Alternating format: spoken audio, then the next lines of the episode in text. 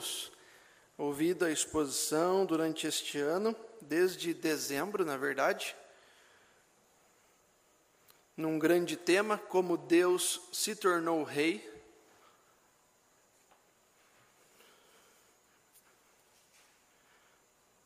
No entendimento de que o rei, como prescrito pelo próprio Deus no Antigo Testamento, é aquele que não apenas governa, mas também representa. É o rei que precisava estar à frente das batalhas, é o rei que ia ser julgado diante de alguma falta por causa do procedimento do povo. Então o rei recebe as glórias, o rei também recebe as injúrias. E assim é o nosso rei, assim é Cristo por nós, aquele que nos governa, aquele que recebe toda a glória e toda a honra, mas também aquele que foi à cruz, porque esse era o destino do seu povo.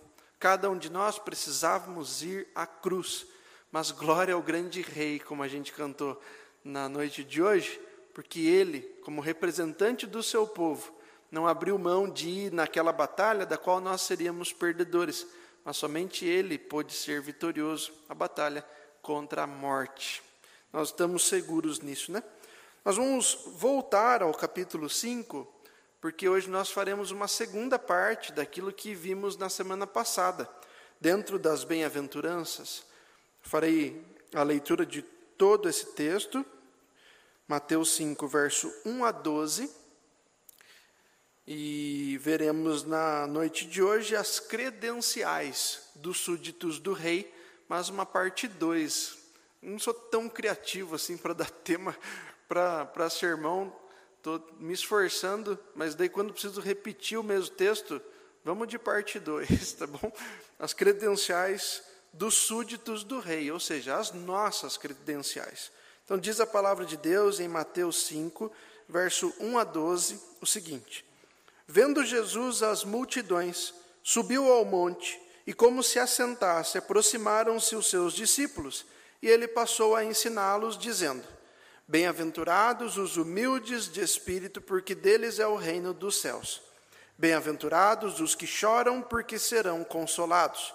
Bem-aventurados os mansos, porque herdarão a terra. Bem-aventurados os que têm fome e sede de justiça, porque serão fartos. Bem-aventurados os misericordiosos, porque alcançarão misericórdia. Bem-aventurados os limpos de coração, porque verão a Deus. Bem-aventurados os pacificadores, porque serão chamados filhos de Deus. Bem-aventurados os perseguidos por causa da justiça, porque deles é o reino dos céus. Bem-aventurados sois quando por minha causa vos injuriarem e vos perseguirem, e mentindo disserem todo mal contra vós. Regozijai-vos e exultai, porque é grande o vosso galardão nos céus. Pois assim perseguiram aos profetas que viveram antes de vós. Vamos orar? Senhor Deus, como sempre fazemos, Pai, antes da exposição da palavra, queremos orar ao Senhor, clamar a Ti que fale conosco nós já oramos assim desde o início do nosso culto, mas neste momento nós clamamos que o Senhor mesmo efetive a tua promessa de converter corações, consolar os seus filhos, exortar os faltosos e converter, Senhor, aqueles que estão também afastados de ti, para que retornem, para que voltem ao caminho do Senhor. Ajuda-nos, Deus, não apenas a crer, crer o Senhor mesmo nos habilita a fazer, mas ajuda-nos a assumir o nosso papel de súditos do Rei e nos comportarmos e vivermos conforme o teu exemplo dado sobre a nossa vida, sobre aquilo que experimentamos de ti e somos chamados a fazer também com que aqueles que nos cercam experimentem a partir de nós, para então desfrutar do Senhor. Ajuda-nos, Pai, ao que nós te pedimos em nome de Cristo Jesus clamando pela tua misericórdia nesta noite. Amém, Senhor. Amém. Irmãos, a critério de introdução, primeira parte exposta na semana passada, do capítulo 5. Hoje nós vamos nos deter em algumas partes, lembrando que até aqui, do capítulo 1 ao capítulo 4 especialmente, Mateus provou que em Jesus se cumprem as profecias messiânicas, mas também comunicou que Jesus representa o seu povo no batismo e na vitória sobre o maligno. Agora, começando pelo Sermão do Monte, especialmente nas Bem-aventuranças, o trecho de hoje, Mateus inicia os relatos sobre os ensinos de Jesus, sobre o que ele requer daqueles que virem ele, assumirem que de fato ele é aquele em quem se cumprem as profecias, nos representa no batismo e na vitória sobre o maligno. Quem crê assim precisa fazer o quê? Conforme o texto anterior, Jesus conclama o arrependimento e depois conclama também para que sigam-no. Assim acontece na nossa vida. Então, o ensino de Jesus, a partir do capítulo 5, vai demonstrar o que ele requer dos seus discípulos, ou na, na forma como a gente está expondo, o que ele requer dos seus súditos: arrependimento e obras de fé. Arrependimento e obras de fé. Irmãos, pelo fato desse texto ter, sido exposto verso a verso no ano passado, houve na, nos meses de fevereiro, março e a primeira parte de abril, dez sermões em Mateus 5, verso 1 a 12. Eles estão registrados lá no canal do YouTube da nossa igreja, de fácil acesso. Se os irmãos procurarem a imitação de Cristo para uma vida de alegrias, vão encontrar esta série de sermões. Então, por já ter sido exposto tão, tão próximo, né? Ano passado, todos esses versículos, um por um, em dez domingos, eu não vou me deter a detalhes desse texto, mas vou pontuar cada um deles dentro dessa apresentação do tema. Quais são as credenciais dos súditos do rei? E uma a uma a gente vai ver hoje. Creio até que, como semana passada, hoje será um pouquinho mais, mais é, curto, curta a exposição do texto bíblico. Os irmãos não se acostumem, tá bom? É bom frisar, né, isso. Nós vamos voltar ainda a nos aprofundarmos cada vez mais, mas é que esse texto ele já foi tratado no passado, ele não poderia ser, ser deixado de lado de forma alguma, mas estou usando de uma outra de uma outra estratégia nele, tá bom? Uma primeira parte semana passada de introdução a respeito do, de Jesus como aquele que ensina, definição de bem-aventuranças, e agora verso a verso de forma pontual a respeito das credenciais do rei, ok? Então vamos ao verso 5, perdão, verso 3 do capítulo 5. Bem-aventurados os humildes de espírito, porque deles é o reino dos céus. Os irmãos podem fazer essa leitura? Vamos ler juntos? Bem-aventurados os humildes de espírito, porque deles é o reino dos céus. Ok. A pobreza de espírito não é uma afirmação depreciativa. Nós temos nos nossos círculos aqui, quando alguma pessoa faz um ato horrível, a gente vai dizer: aquilo lá é um pobre de espírito. Não é o conceito bíblico de pobreza de espírito. A pobreza de espírito não é depreciativa na perspectiva de Jesus, mas é a mesma palavra que define a viúva pobre. Os irmãos se recordam da viúva pobre, que deu tudo o que tinha na oferta das duas moedas. Por isso, feliz é o que se reconhece como um indigente espiritual um mendigo espiritual, não tem nada a oferecer, ele depende da doação. Que sabe que nada tem para oferecer a Deus, mas depende totalmente da sua graça. Essa é a definição do versículo 3. Primeira credencial do súdito do rei, ser pobre de espírito, reconhecer que nada tem para oferecer, mas depende totalmente do seu Deus. Vamos ler juntos, verso 4? Bem-aventurados os que choram, porque serão consolados. Nesse verso 4, a palavra traduzida por choro era muitas vezes associada ao luto. Então, essa palavrinha que aqui está em português, né? mas e que a gente generaliza. A pessoa chorou, não importa o motivo, ela chorou. A gente não tem uma palavra que define um choro por causa do luto, né? por ter perdido alguém. Às vezes a gente vai falar, ela chorou porque estava de luto. A gente tem que complementar. Mas a palavrinha grega traduzida por choro aqui, ela identifica imediatamente um uso específico. E o uso específico que Jesus propositalmente usa e Mateus entende e transmite é um uso da palavra que significava um lamento, um lamento vinculado a quem perde um ente querido.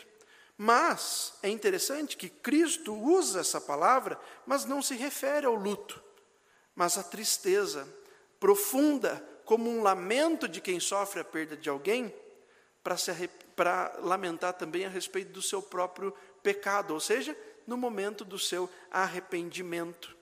Assim, os nossos pecados devem ser o motivo para a gente lamentar profundamente, para a gente clamar por socorro e perdão a Deus. Jesus ensina que por cada lágrima derramada como fruto de arrependimento, nós seremos consolados. Pode ser que num momento de dor, de perda ou de frustração, você chore amargamente e você tenha uma sensação que é a seguinte: Deus me desamparou, Deus me abandonou, eu estou afundado nas minhas mágoas. Mas Deus disse: Bem-aventurados os que choram, porque serão consolados. Por que eu estou tão amargurado assim? Porque é típico desta vida nós ficarmos assim. Mas Deus promete que aquele que se arrepende dos seus pecados e lamenta o fato dos seus pecados o conduzirem para a perdição eterna, esses serão grandemente consolados aqui e totalmente, eternamente no porvir. Irmãos, infelizmente, nós vivemos dias de dores, de lamentos, de confusão, de frustração. E nós podemos louvar a Deus por ser assim, porque se assim não fosse, nós estaríamos muito bem e olharíamos para Jesus e diríamos: Nós não precisamos dele, nós estamos muito bem do jeito que a gente está. Mas louvado seja Deus, porque, como C.S. Luiz disse no livro Cristianismo Puro e Simples, o sofrimento é como um megafone de Deus. Ele grita nos nossos ouvidos que o céu não é aqui e que a gente depende do Senhor. Vamos ao verso 5, vamos ler juntos? Bem-aventurados os mansos, porque herdarão a terra. Irmão, se no verso 3 a ideia de pobreza de espírito, no sentido de reconhecer a própria carência, a própria necessidade de Deus, aqui no verso 5, a mansidão deve nos remeter à humildade propriamente dita. Então eu troquei a palavra, né? Lá no verso 3 está: bem-aventurados os humildes. E eu disse que humilde não define tanto, porque o que define bem é a palavra pobre. Ou seja, aquele que não tem nada. Por quê? Porque humilde, quando a gente pensa em humilde no, na palavra né, no português, a gente pensa em alguém que tem que está desprovido de finança. E não é essa a ideia. Aqui no verso 5, a mansidão deve nos remeter à humildade propriamente dita, no sentido de ausência de pretensão. É aquela pessoa humilde, aquela pessoa que sabe o seu lugar, que não se impõe sobre outra pessoa que não se exalta sobre outra pessoa. Então é uma pessoa humilde. Não tem a ver com finança, tem a ver com saber qual é o seu lugar. Essa humildade foi traduzida por mansidão aqui, creio que por, pelo fato cultural, pelo fato da nossa cultura usar o sentido da palavra humilde, mais quando, ah, desculpa, manso, com mais a ver com a autoabnegação do que a palavra humildade, que normalmente a gente associa com questões financeiras. Então, quando Jesus usa, desculpa, ensina a mansidão, ele trata sobre alguém que está desprovido, que tem a ausência da maldade, a ausência do desejo pela vingança.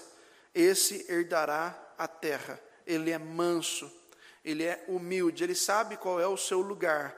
Ele, é um, ele, ele assume o lugar de súdito e não do lugar de um rei. Ele sabe quem é o seu rei e ele sabe a quem ele serve.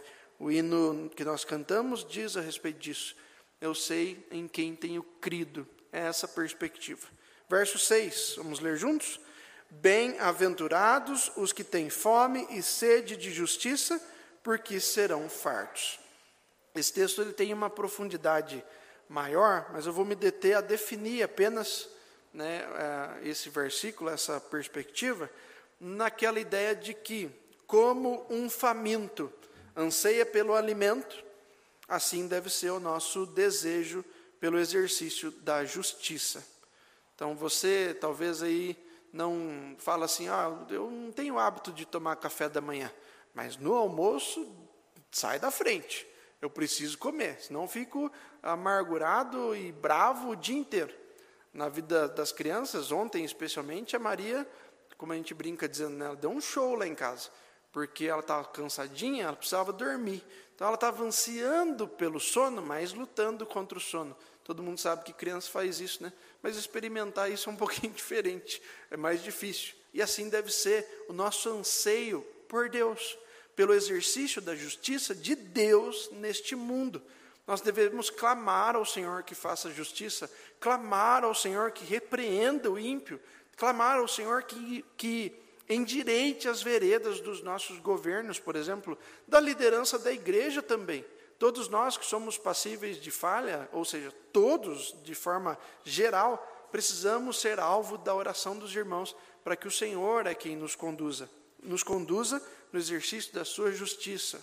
Então, a fome pela justiça não pode ser momentânea, porque é fome. A fome nós não temos esporadicamente, nós temos todos os dias, constantemente. Então, o que, que Jesus quer dizer? Ele quer dizer que constante, quanto a fome propriamente dita, tem que ser o nosso apelo por Deus para que Ele exerça a sua, a sua justiça. Por sermos famintos de Deus, não somos saciados com momentos, com porções de Deus, mas com constância. Nós não oramos esporadicamente, mas sem cessar. Nós não lemos a Bíblia, mas nós nos debruçamos, estudamos a Sagrada Escritura com dedicação. Nós não evangelizamos quando dá, mas a tempo e fora de tempo. Nós não obedecemos quando convém, mas em todo tempo, por amor a Deus. Assim é ter fome do exercício da justiça de Deus sobre a nossa vida e sobre o nosso mundo. Vamos ao verso 7, leiamos juntos de novo. Bem-aventurados os misericordiosos, porque alcançarão misericórdia. Vou me deter um pouquinho mais aqui, citando alguns textos do Antigo e do Novo Testamento. Mas antes disso, aqui Jesus fere o nosso coração. Ele ah, aprofunda uma lâmina afiada no nosso coração. Porque o que ele está dizendo aqui é que a, a, aquele que é alvo de misericórdia deve agir também com misericórdia. Aquele que exerce a misericórdia recebe a misericórdia. E isso aqui é uma condicionante. E se você é uma pessoa muito dura, muito aquela ideia de com ferro fere, com ferro será ferido, tome atenção agora para esse versículo. Jesus usa uma lâmina para ferir o nosso coração dizendo que aquele que tanto espera a misericórdia da parte de Deus também deve dispor de misericórdia, exemplificar misericórdia. Porque se não é vista em nós, para com aqueles que necessitam de misericórdia, também não será derramada em nós, ainda que a gente clame. Os primeiros ouvintes de Jesus não questionaram essa verdade. Talvez você ouvir isso e fale, talvez, será que é isso mesmo? Parece estranho, mas veja o que o Antigo Testamento diz a respeito de sermos misericordiosos porque Deus tem sido conosco e abrirmos mão de ser misericordiosos e não podermos questionar a Deus se ele cessar de ser misericordioso conosco. Veja bem, Salmo 18, 25 diz: Aos fiéis te mostras fiel, e aos íntegros mostras integridade mostrando como o proceder do povo de Deus deve ser conforme o proceder de Deus com o seu povo. Verso, desculpa, Provérbios capítulo 14, verso 21 é dito: é pecado desprezar o próximo, feliz o que ajuda os pobres. Ainda no Novo Testamento agora, não nos cansemos de fazer o bem, porque a seu tempo ceifaremos se não desfalecermos. Gálatas 6, 9. E ainda 2 Tessalonicenses 3,13. E vós, irmãos, não vos canseis de fazer o bem. E ainda Tiago 4,17. Portanto, aquele que sabe que deve fazer o bem e não o faz, nisto está pecando. Ainda mais claro, né? Hebreus 13, 16. Não negligencieis igualmente a prática do bem e a mútua cooperação, pois com tais sacrifícios Deus se compraz. Deus tem prazer e alegria em ver o seu povo tendo prazer e alegria no exercício da misericórdia, no exercício do bem ou da prática do bem, porque Deus, como não é assim nas nossas orações, Deus tem sido bom para conosco. Portanto, o ensino de Jesus consiste em afirmar: clame por misericórdia e exerça misericórdia. Seja compassivo e misericordioso como Deus tem sido com você. Nada dessa história de com ferro fere, com ferro será ferido. Nós não não respondemos o mal com o mal, mas vencemos o mal com o bem. Isso é o que cabe aos súditos do rei. Vamos ao verso 8, leiamos juntos. Bem-aventurados os limpos de coração, porque verão a Deus. A ênfase aqui está no coração, não na limpeza. Isso é muito curioso, porque tendo a ênfase no coração, tratando da pureza interior, Jesus está dizendo que essa pureza interior governa a pureza exterior. Diante disso, a gente afirma que Jesus condena a hipocrisia. Não adianta nada você fazer as coisas ou saber o que deve ser feito se não está limpo o seu coração. Se você quer priorizar alguma coisa, priorize o interno, porque é tratando do seu coração que naturalmente os seus hábitos, a sua fala, o seu comportamento serão também mudados. Jesus está dizendo que a limpeza do coração é prioritária, porque te fará ver a Deus, contemplar o Senhor. Afirmamos que Jesus condena a hipocrisia uma vez que qualquer que seja o nosso ato externo para com Deus, de nada vale diante de Deus sem que o nosso coração esteja rendido ao Senhor. Vamos ao verso seguinte, verso 9, que diz: Bem-aventurados os pacificadores, porque serão chamados filhos de Deus. Ok. Verso 9 trata da, do, do exercício da paz, da pacificação, ou de sermos pacificadores. E isso precisa nos fazer recordar de quem é Jesus. Jesus é o príncipe da paz. Ele é o príncipe da paz. É dele que a gente pode aprender a exercitar isso que tem sido cada vez mais raro, porque as pessoas estão cada vez mais bravas, mais iradas, mais nervosas, mais impacientes. Mas o que o cristão é chamado a fazer é negar essa onda do mundo que nos leva a essa impaciência, agonia, muitas vezes ansiedade, ira. A palavra de Deus vai dizer: ah, deixe a ira, abandone o furor. Assim deve ser a vida do cristão. Por quê? Porque nós convivemos com o príncipe da paz. Ele é o supremo pacificador. Ele causou a paz entre Deus e nós mas também é capaz de causar a paz entre nós. Deus, em Cristo Jesus, causou paz entre Ele e nós, mas também é capaz de causar a paz no meio de nós, entre os nossos relacionamentos falhos, frustrantes, faltosos, que muitas vezes se negam a ser misericordiosos. É assim, restaurando a paz com Deus em Cristo que nós restauramos a paz também entre nós. Por isso, os pacificadores são aqueles que, ao invés de se deliciarem com as intrigas, com os cancelamentos, com as divisões, com a amargura, com a discórdia, eles promovem a paz. E eles encontram neste ato pacificador uma recompensa imediata, é o que diz a palavra de Deus eles são chamados filhos de Deus. Quando a pessoa olha para a cara de alguém e ela não reconhece ali os traços, ela vai falar: Você é filho de quem? Então alguém, a pessoa vai responder: Sou filho de tal, tal pessoa. Ah, eu percebi na hora que você ouviu você chegando assim, do jeito que você estava andando, nossa, igualzinho seu pai, igualzinho seu avô, igualzinho sua mãe. Por quê?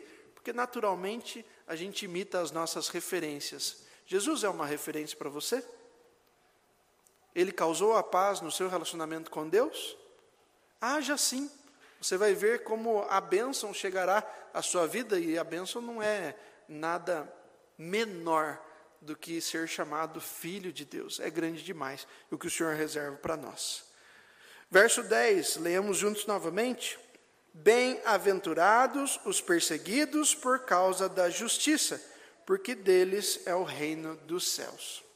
Se buscamos o exercício da justiça constantemente como alguém que precisa saciar a fome, a ideia é que este, esta prática não será muito bem vista no, no, no meio da, da nossa sociedade. E é muito provável que a gente seja perseguido, é o que diz a palavra de Deus.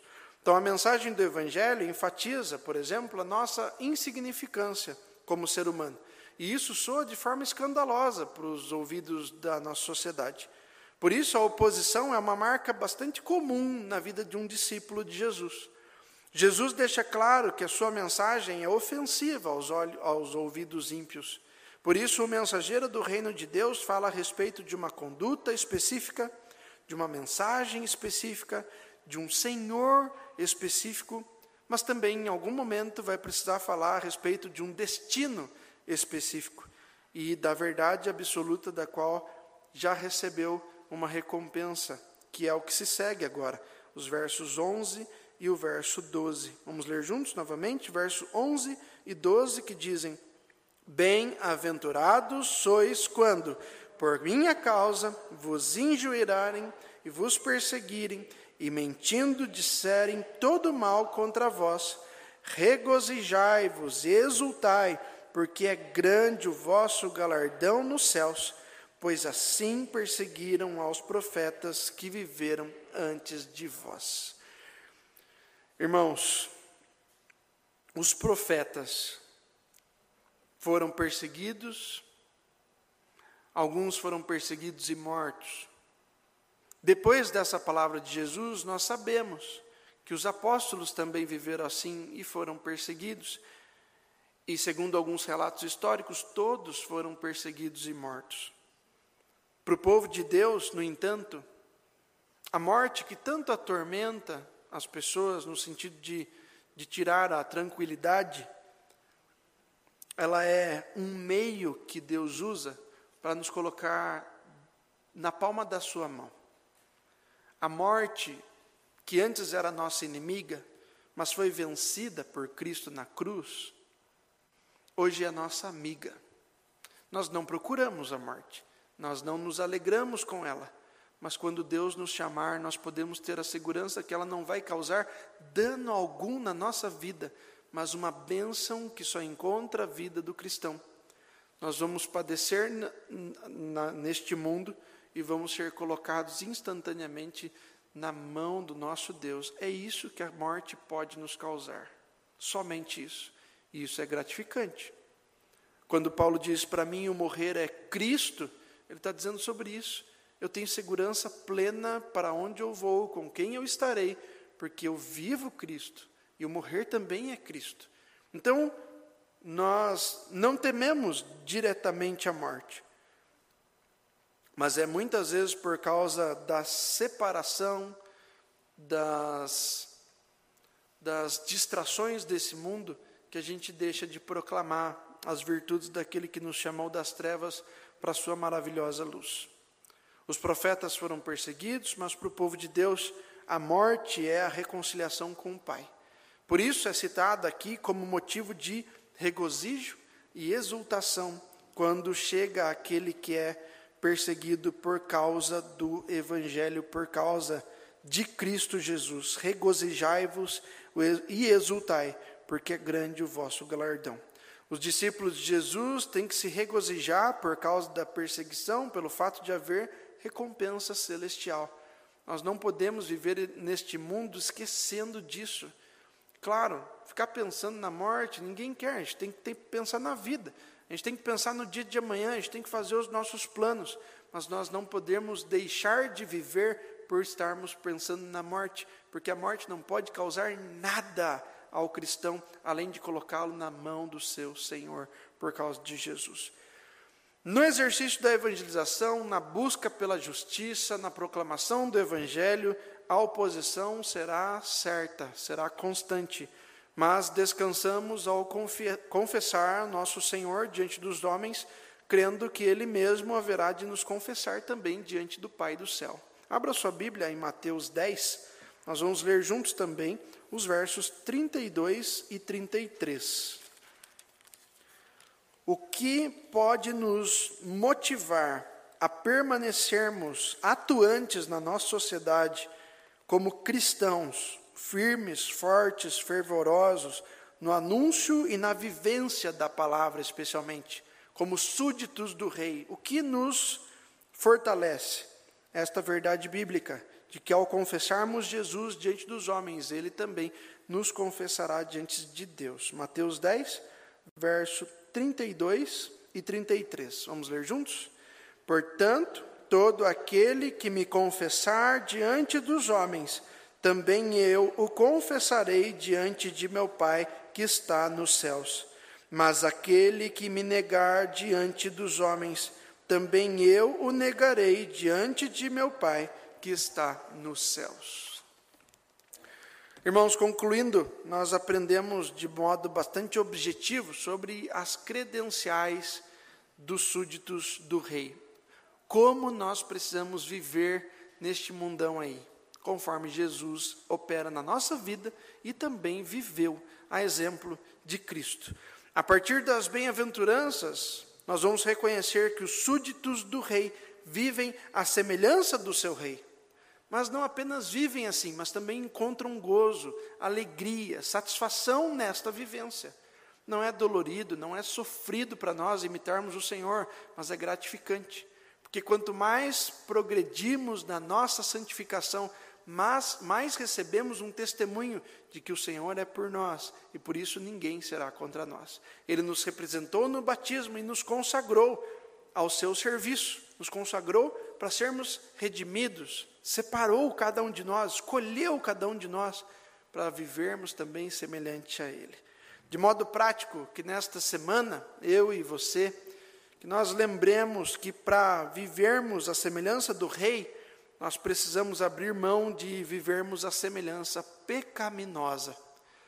Ou eu vivo em pecado, ou eu vivo de modo santificado. As duas coisas não colaboram uma com a outra, mas são coisas que vão ferir uma a outra. Então nós precisamos, com determinação, viver de modo santo nessa semana, mais parecido com Jesus. E isso vai despender de esforço vai despender de perseverança da sua parte, mas Deus é contigo. O Espírito Santo habita no seu coração. Ele tem te ensinado coisas valiosíssimas pela palavra. Você já é forte, você precisa agora ser corajoso para viver dessa forma. Que o Senhor nos ajude.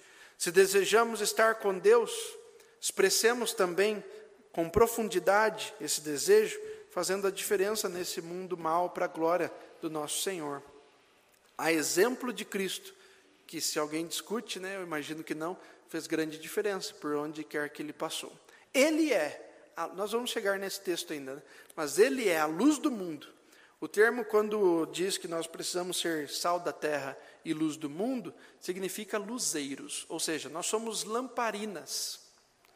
Nós somos uma lamparina que é acesa pela luz do mundo, aquele que é o fogo consumidor.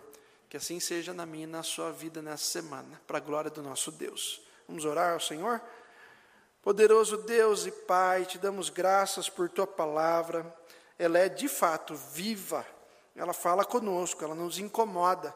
Ela é como uma lâmina que divide coisas inseparáveis.